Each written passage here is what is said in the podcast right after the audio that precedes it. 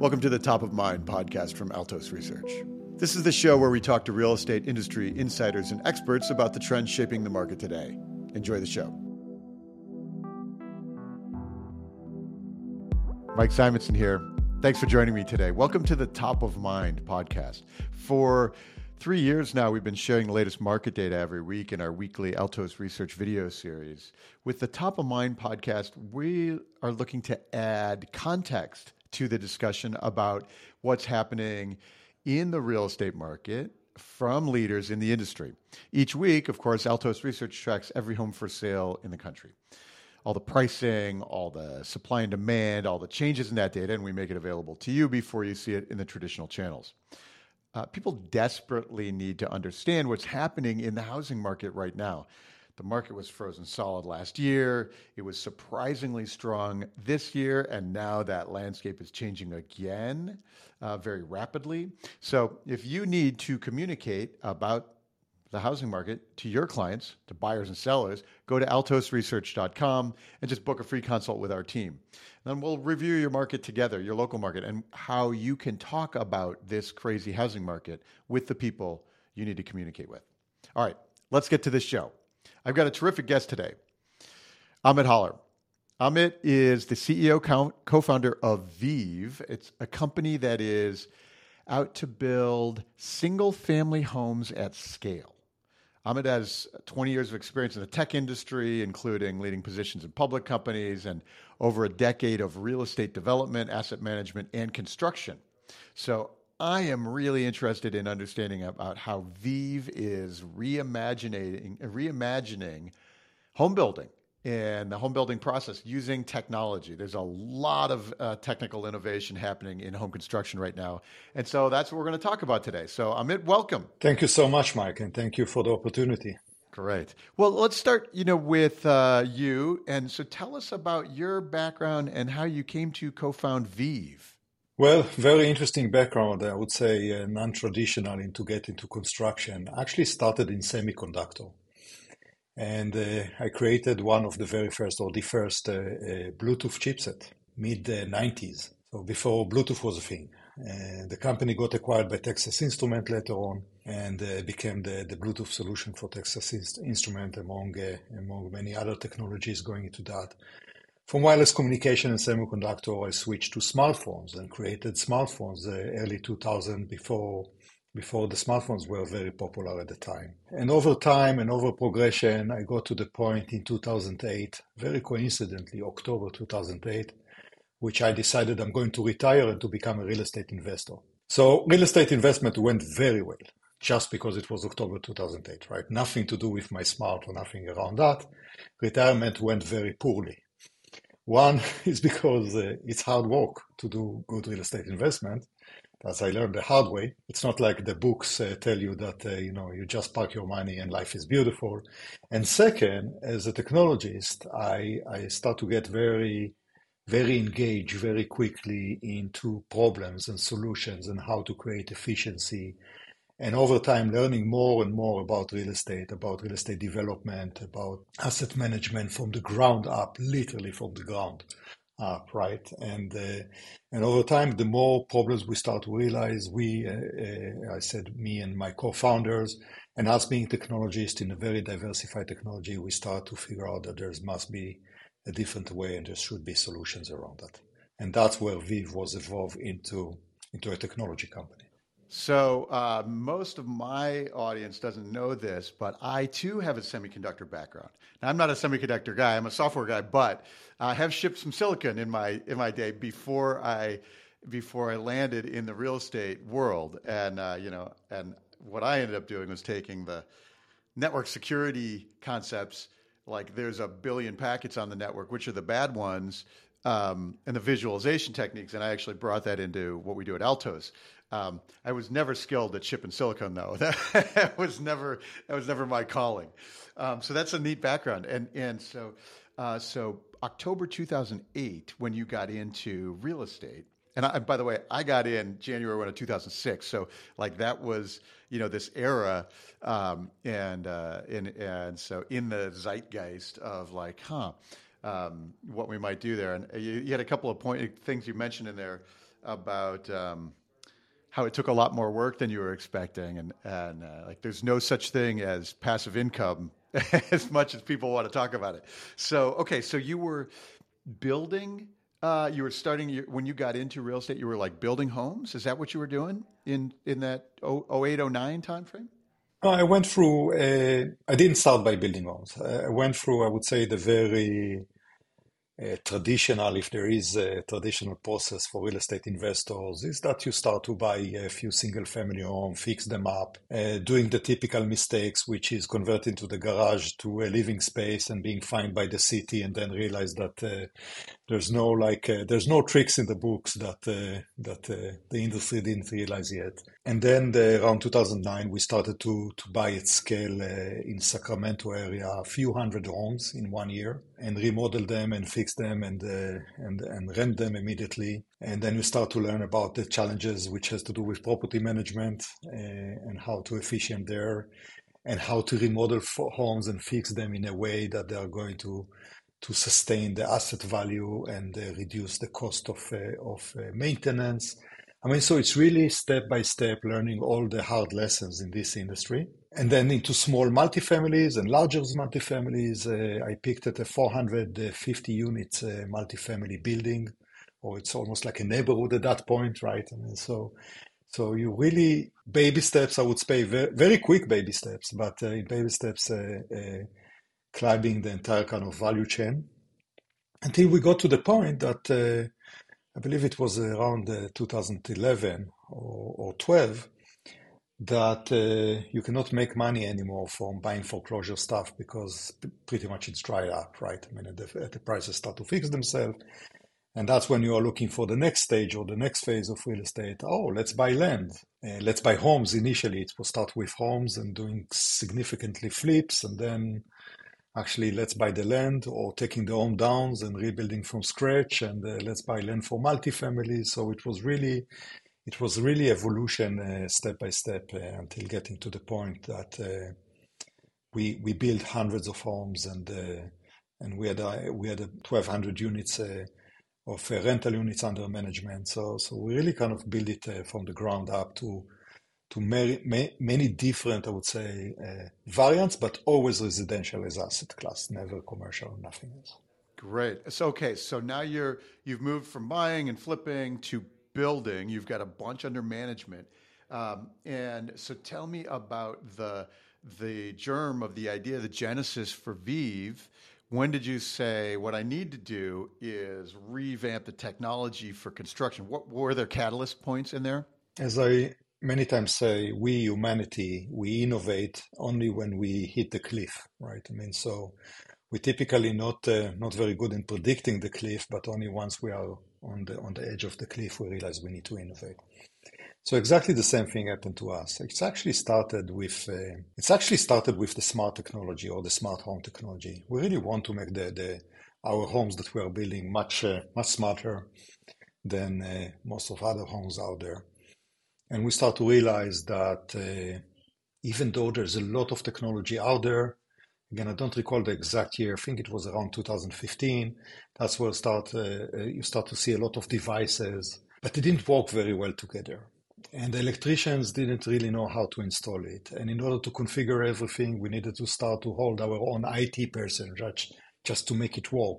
So just to provide a pretty simple experience that you can turn on and off the light from two different locations and connect it to your app and have multiple lights in a room, it started to, to become very complicated. So our first thing was uh, kind of reinventing the low voltage system for the home in order to, to provide significant amount of lighting because we think that uh, well thought uh, and thoughtful lights changing a lot of the experience of the home for the consumer. That's a, that's a very probably one of the most interior decor kind of elements that that you can bring into homes beyond obviously the kitchens and bathrooms and all the other stuff.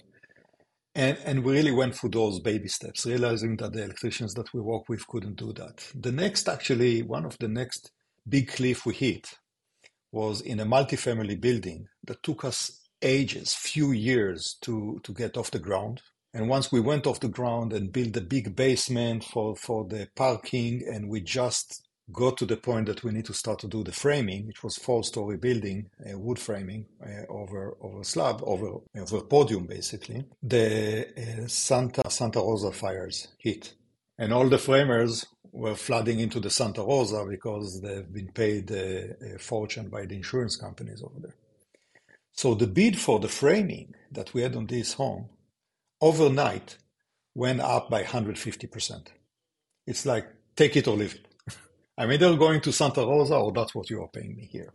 And then immediately we start to think about, well, there must be a better solution than framing, just uh, just uh, bringing the wood on site and uh, and connecting everything. And that's where we start to look into uh, into framing uh, new framing opportunities. And I came across the light gauge light gauge steel framing, which is basically rolls of steel that are being rolled into the studs and trucks in real time and punch all the different holes into that uh, for the service holes and and uh, creating a beautiful new construction method.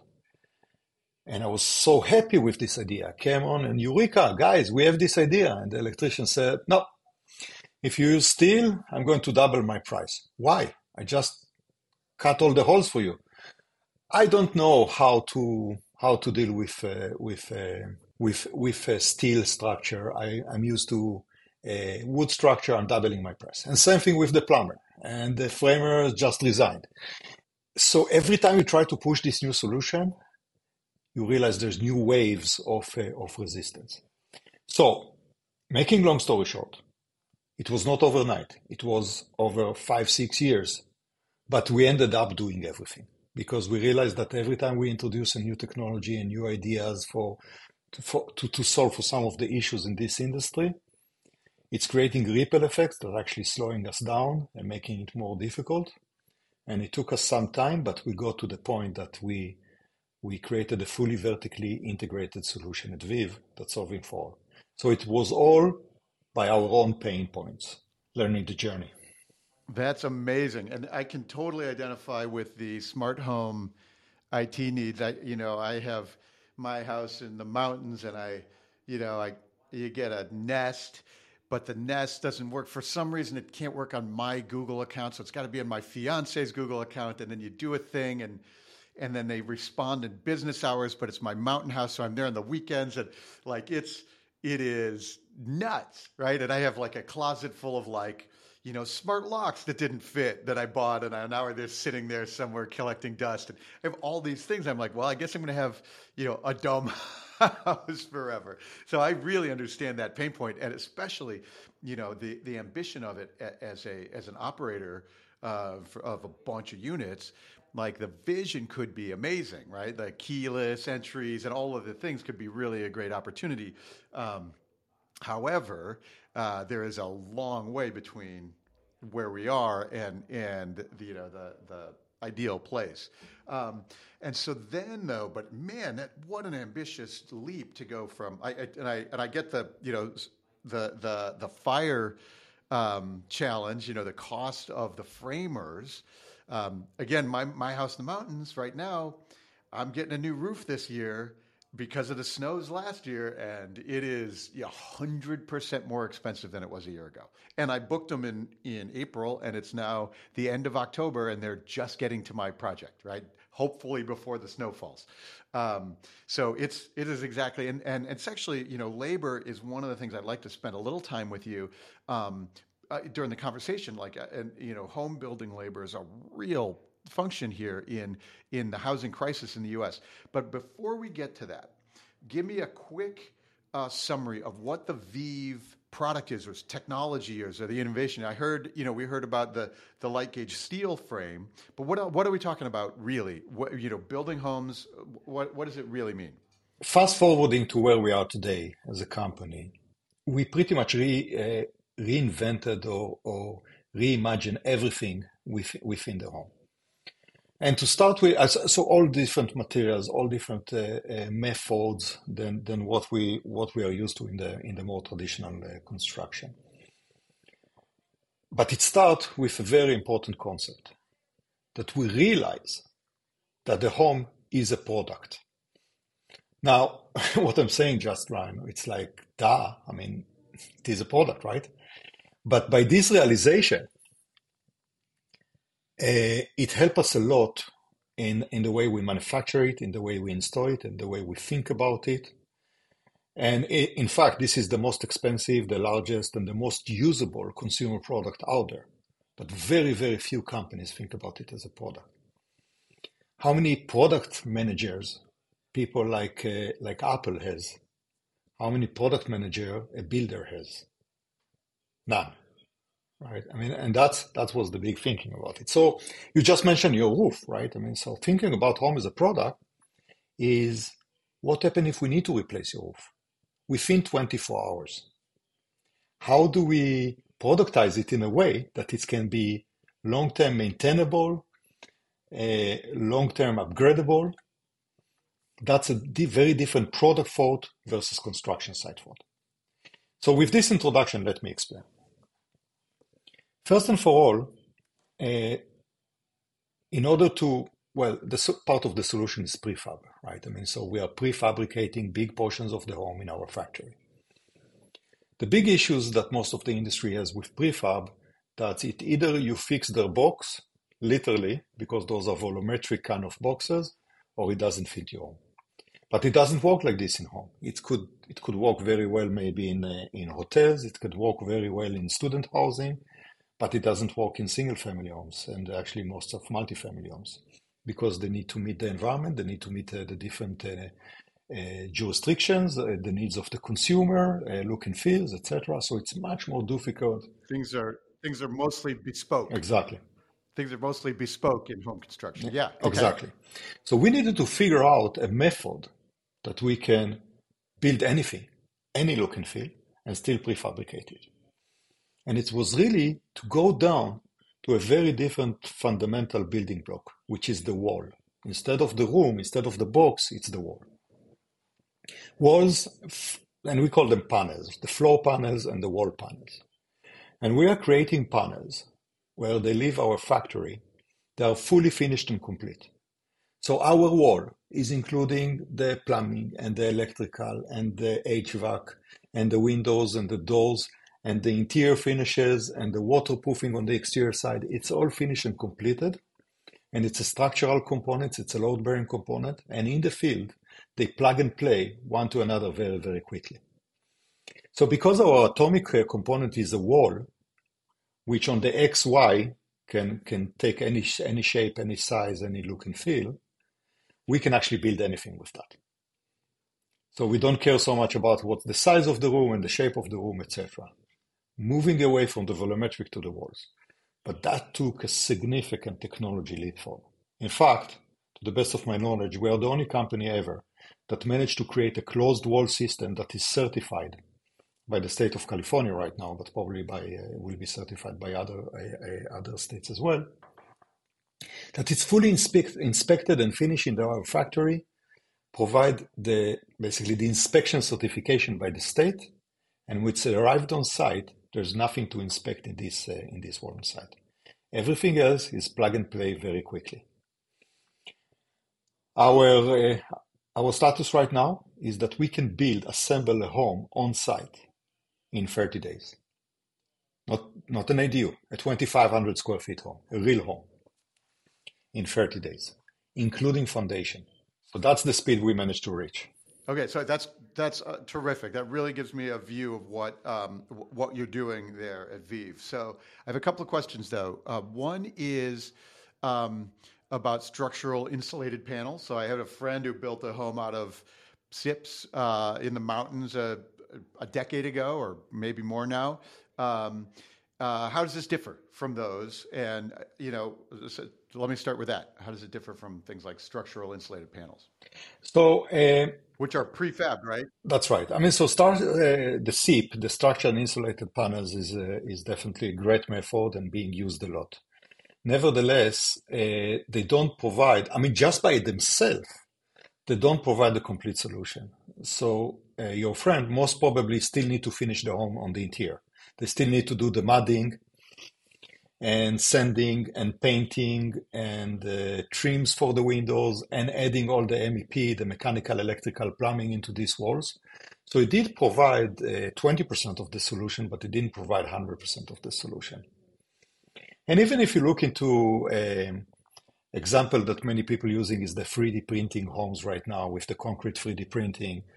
I mean, very cool technology, but it's really solving only for 15, 20% of the stuff. It's re- it's solving for the for the walls, for the uh, uh, for the exterior look and feel, uh, which is obviously very very particular taste, and and it's solving for the for the framing. But still, all the MEPs still need to be coming in. Windows are still being installed on site. Uh, roof is done very, very differently. Uh, all the other uh, doors and stuff like that. So the big difference here is that we went all in. Our wall is fully completed. When it's arrived on site, nothing left to be done on it other than connect it to the next wall. Amazing. Okay, that sounds really cool. I have another question about prefab. Uh, and I was talking with Robert Dietz, who is the chief economist for the Home Builders Association, NAHB. And he pointed out, I think it was him, that pointed out to me that we actually had more prefab construction in the 90s than we do now. And that was uh, maybe even the 80s, but 80s and 90s. And that was because the factories were tended to be in the Northeast. Um, and now we're building the homes in the Southwest, and so the factories are a long way away from the where we're building, and so they're more expensive. Is that a factor that you're thinking about in in yours as well? It totally surprised me that like because of that capacity and the cost of shipping, we've actually uh, we've actually regressed in productizing home building. Is that something you think about? Absolutely, and I think it's uh, it's uh, just on the money. Yeah, definitely in our mind. And let me explain how we solve for it. Two ways. First, doing panels versus volumetric, it's already part of the solution. Because when you are shipping a volumetric device, you are mostly shipping air. And when you are shipping panels, they actually stack like a, a stackers, like a CD rack. Uh, probably some of our audience don't even know what CDs are, but like a CD rack uh, that uh, allows to stack very high density of those on a single truck. Secondly, we took a very unique approach, and actually, as someone that coming from the semiconductor, you would appreciate it. We called our factories a fab. So we are following actually exactly the semiconductor industry in many ways, and we have so many semiconductor guys in the company as well, including our COO. Uh, our fab is a microfab. It's only 100,000 square feet facility that can fit uh, pretty much in every uh, in every warehouse out there. And uh, we follow the Intel concept of copy exact, which means we created one of those and then we can replicate them next to the demand area.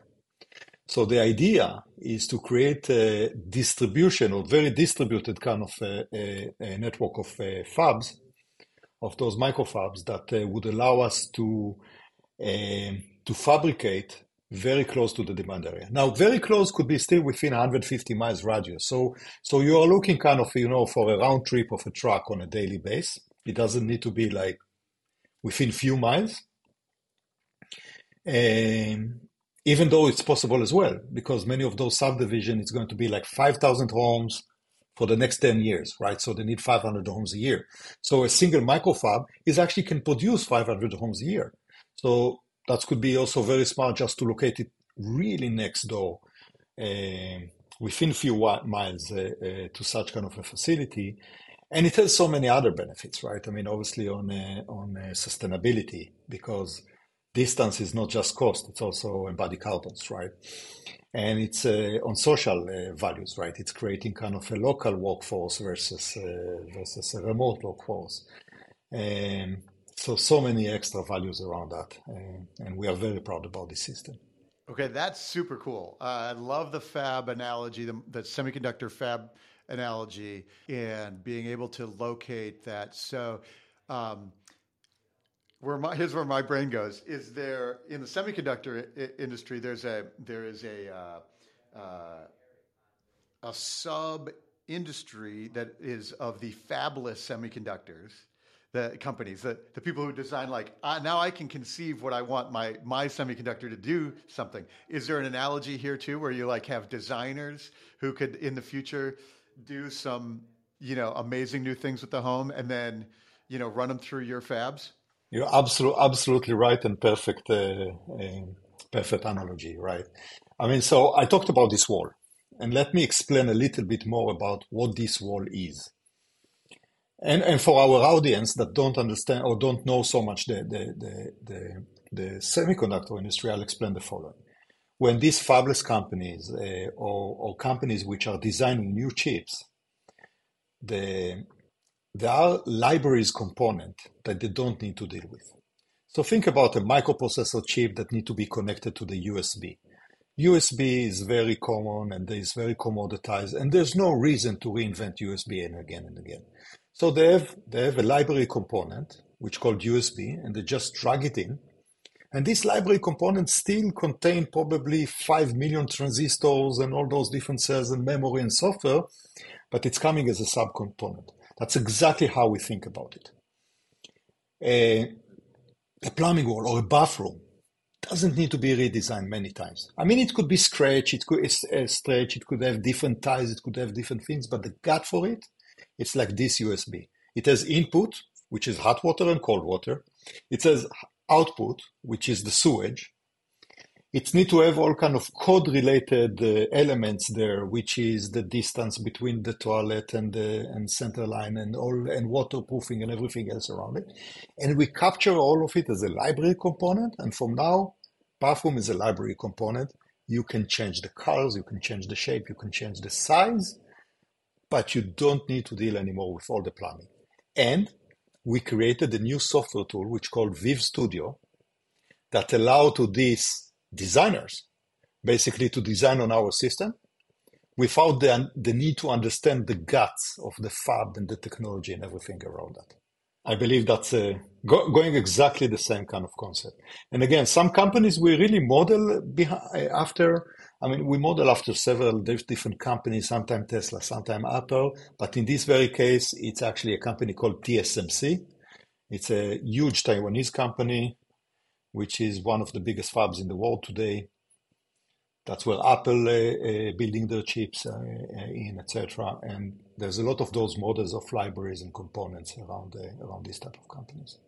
Okay, that's super exciting. I love it. I love it. I, um, and uh, so let's. So I, I, think that gives us a good idea about the technology and what you're building. Quick question before we move move into thinking about market and impl- implications of it. How many homes have you built? Like, how far along are we?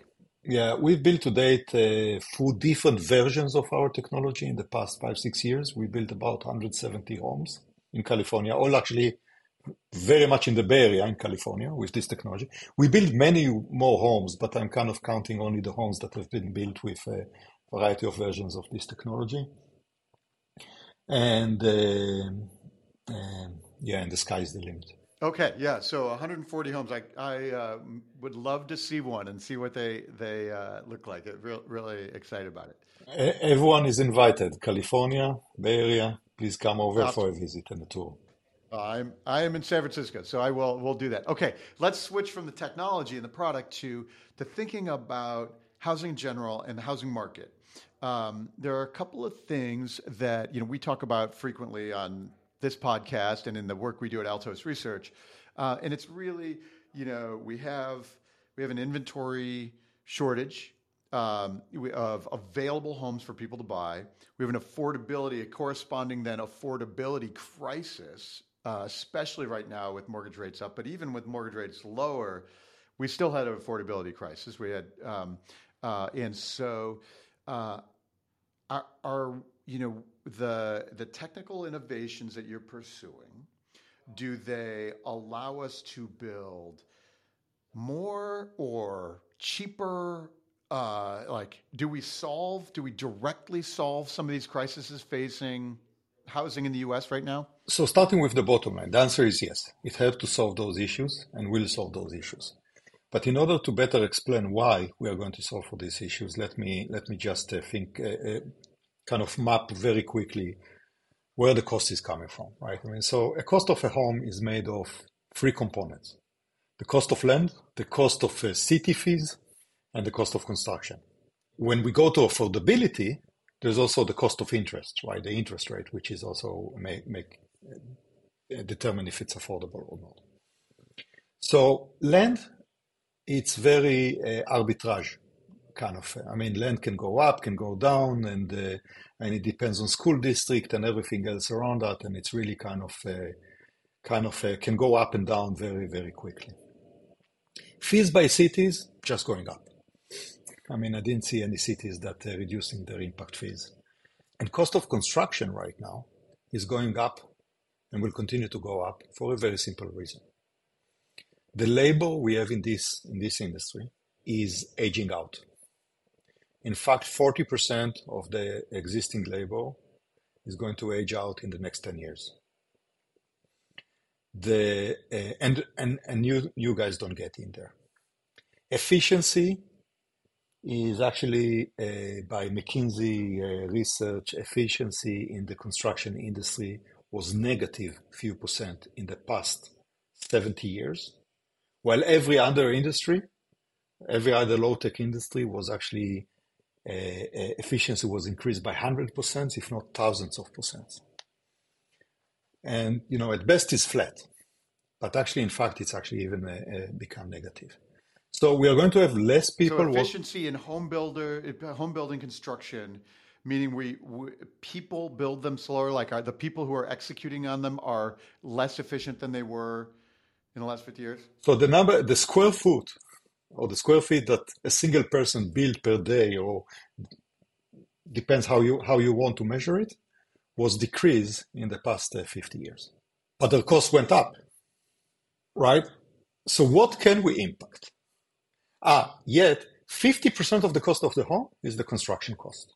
So if you look into the entire kind of home package, right, it's about 25% cost of land, about 10% cost of impact fees and other fees, etc., soft cost, 50% cost of the home, 15, 15% is actually the profit of the builder. That's that's pretty much how the how the bucket looks like. So that's where the biggest opportunity for an impact. And that's what we are going after. In order to get there, we need to create efficiency at scale, and we cannot do it by improving the existing thing. And the reason is because we, in fact, the reason there's no improvement is that in fact, we are the most efficient possible right now with the traditional method. It's a 200 years method. We already built in this country alone about 120 million homes, I think, to date, maybe a little bit more. That's it. We are at, at the plateau of the of the efficiency curve or the cost curve, etc. I mean, there's rule of thumb that every time you double the cumulative the cumulative number of things you are doing, you are going to gain another 15, 15% efficiency, which means that in order to be able to reduce our cost by 15%, we need to build another 120 million homes. That's, that's going to happen 100 years from now, right? Unless you totally innovate pretty much everything around it. And that's what we are trying to do. New materials, new method, new design tools, new philosophy, semiconductor philosophy versus construction philosophy, everything new. And uh, we believe we can actually beat those numbers significantly. Okay, so that's amazing. Are there big wins in, the, in that area? Like we talked about the framers, that was you know your catalyst. Um, are there big wins that you're like, wow, it turns out that it's the plumbers that are the ones that, are that need to go first? Or like, what have you learned in there? Yeah, I think that the big win is the collective win. The construction industry is made of, I think the average is 24 trades in a single family home. It's very fragmented. It's very difficult to schedule and to coordinate. Many of them don't work together on the site at the same time because of kind of conflict of, uh, of space or whatever it is. So the big realization around it is productization. And let me explain. In this home, we have plumbers and fire safety and structure and uh, framers and everything we just said exists almost pretty much in any other industry. And the easiest way is to take actually the automotive industry. There's plumbing in automotive, and there's HVAC in automotive, and there's insulation and soundproofing and structural and actually seismic environment, right? Because the, the, the, the car is, and, and wind load and windows, everything exactly exists over there. And by the way, our car is genius compared to our dumb home, right? I mean, so talking about uh, smart home and technology, etc.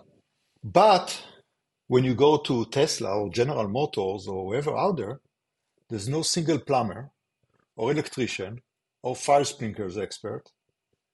It's a product.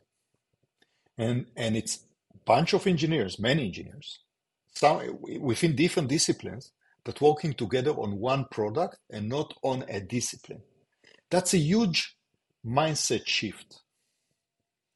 Because right now in this industry, everyone owns their own discipline and there's no like system integrator. There's no like one person that thinking about the home as a product, as a one holistic product.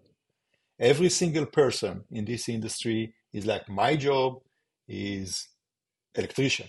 Even in the electrical world, is that my job is high voltage, my job is low voltage. And they don't talk to each other and they don't coordinate and there's zero interaction between them.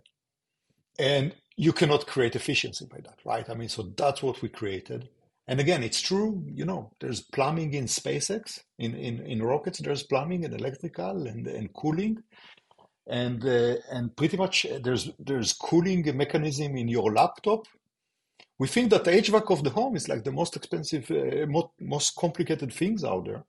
There's way more complicated HVAC uh, solutions in different industries. And that's what we try to borrow and to bring into this industry to rethink about everything around that. So you mentioned okay, so that's terrific. So you mentioned you know the efficiency and, and as we productize it, uh, we still have plumbers who are designing or plumbing and, and, doing it in the product, but we're doing it as a unit. Um, and uh, you said the whole house in 30 days, including the the foundation. Do you um, and and you also said about like 2,500 square foot house, like not like an ADU, but like a real house. Um, what's the price point on a house like that? We are targeting a mid-market uh, price range. So because because we are subscale and we still uh, we still at a relatively low volume to the to the existing industry, and we build up our volume. We started kind of uh, slightly on the upper end, which is the move ups and the and the mid-market versus the the first-time home buyers. Um, our price point are uh, ranging for homes like that depends if it's uh, like Texas to California. Those are the half a million dollar homes to as high as uh, the one million dollar homes in uh, in the California range. Uh, yet we have a very very clear line of sight and very detailed plan about how we are going to continue to take our price down again and again. So comparison to other companies, it's like uh, if we're looking into Tesla, which is a great comp for us we started in the Model S and we'll go down to the Model 3 and down to down the road to the Model uh, 2 if it's it's existing. And uh, Apple and any other kind of companies in this space, building up the volume, building up the scale, and then uh, start to reduce the cost. Yeah, that that makes a lot of sense. Although um, it it does open the door for critics who are like, "Oh, you're building a luxury home or you know a high end home uh, in a world where we need uh, entry level. We need first time home buyer inventory. Uh, uh, and, and I can also imagine critics coming in saying, my, like, I can imagine resistance from, you know, the, the entrenched labor, you know, interests in home building. Are you encountering anything like that? Or am I, am I, uh, are going to do that when we get this podcast out? We're going to trigger the. So first of all, you know, one things I learned in my life, in my past 35 years technology lives, much easier to critique versus to do. So uh, we'll we'll find critiques, um, and some of them obviously legit as well. Uh, but it's about doing, right? It's about building the scale here, and you need to start somewhere, and uh, a lot of consideration, including uh, raising funds from from investors, and to be able to build a profitable company in order to build stuff. I mean, so in order to get to the end goal, which is help humanity, you need to start somewhere, right? I mean, you cannot start from the day one from the end goal because no one is going to help you to help humanity. You need to help yourself. And that's what we try to build here around that. Uh, nevertheless, by the way, a million dollar home in the Bay Area.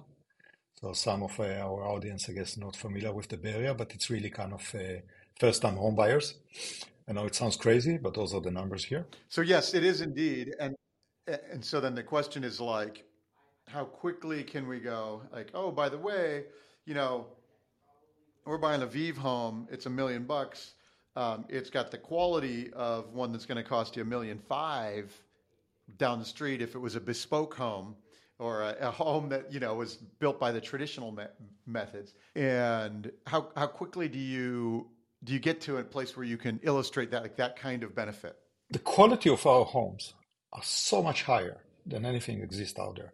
So the comparison is more like $1 million versus $5 million versus one and a half. Those are the, the luxury of the luxury homes in the mid-price uh, market.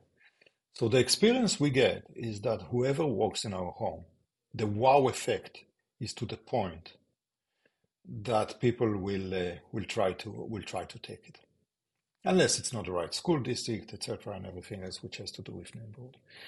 And many times uh, actually USA Today at the time used it as like the Tesla of the homes. I mean, the experience, it's not just electrical car, it's not just a new type of home. It's not just very sustainable. By the way, our homes are 55% less embodied carbon than, than stick build. It's not only materials that are going to last forever. Mold can never develop on it uh, because the materials, because we don't have the drywalls internally, it's stuff like that. Not only those, but the look and feel and literally the feel i mean some people we we call it hanging the walls. I mean the feel and the quality of the walls and the texture level 6 qualities is so high that uh, that uh, people just falling in love and it's uh, it's creating for you all new experience altogether. Hugging the walls that's that's a term for us. It's so different in a good way that you must touch you must feel you must need to understand what's going on over there Amazing. Are you are you building these? Is your customer right now home builders or like home builders who have a bunch of land, land in the land bank, or is there is, are you going direct to consumer? So we mostly build for home builders. So our uh, most of our business model is B two B. But uh, in our uh, close proximity neighborhoods, we also build a few handful of homes. Um, in uh, our our factory or our fab is, uh, is located uh, or as Intel call it, Fab 1 is located in Hayward, uh, in the Bay Area. So in our close proximity, we build uh, we build few homes as part of our service to the community as well here, and we'll sell it directly to consumer. Nice. Okay. All right. That's exciting. Um, are consumer tastes changing, or or like, do you have visibility uh, or, or a view on what we build in the next decade. You talked about smart homes, so that's you know kind of interesting, and I can see more of that happening. Um, uh, are there other things that you're paying attention to that you're like, oh, we can do that before traditional built is? What, what do you what do you see there? Yeah, I think that the next wave of uh, that we are going to see significantly in housing is going to be about sustainability. Homes are contributing, not construction, homes alone are contributing to 38% of the embodied carbon. Part of it is the is the construction impact, I mean the, the materials, etc., and part of it is actually the usage of these homes. So I think that the net zero and even carbon positive home, homes that are generating more energy than what the home itself needs, we are going to start to see is the next wave. The the EV cars basically trend is going to impact the homes as well because you need to have two chargers in the homes. You're going to have two EV cars at one point, and you will need to charge them overnight, and you need to generate a lot of this energy. Water conservation is going to be a very big impact in these homes. That's uh, our next uh, wave of problems in the world, water. In fact, uh, there's so many cities. I mean, so speaking of construction, right? I mean, there's so many cities that actually hold on construction because they cannot, they don't have enough water. So wasting water, it's not just, uh, you know, it's not going to be, or it's not already just a kind of a nice thing to the environment to be. If a city is wasting water, they will not build homes. Uh, so those things are happening left and right. And uh, we're going to see many more of those. So I think that the home is, is really the core it's going to be the core component of everything impactful in our life going forward. It's it, yeah. So um, I, I I'm with you on that. You know, the story of water, the story of the American West is the story of water, and the things like and you mentioned it like an energy positive house. So are you building solar into in, into all of these, like your roof panels? Yes, all of these homes are including solar, and also we're fully ready for the new new codes new building codes out there.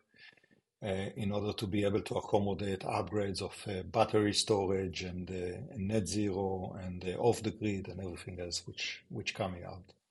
Yeah, and I could imagine a world where you know we have, you know, you have 1978 home construction and 1978 cars versus you know modern EVs, uh, dramatically different cycle. And I could imagine a consumer consumers valuing that dramatically, like really choosing that kind of efficiency and, and quality in the in the home. Do you have? Can you so?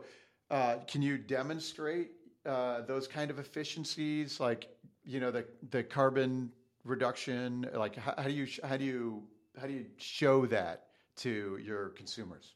Yeah, we definitely demonstrate it, and we are using external uh, external companies uh, to validate our numbers, right? I mean, so as of today, as I mentioned, we are 55% less embodied carbon on the construction of the home versus uh, versus stick build have been verified. That's that's a lot.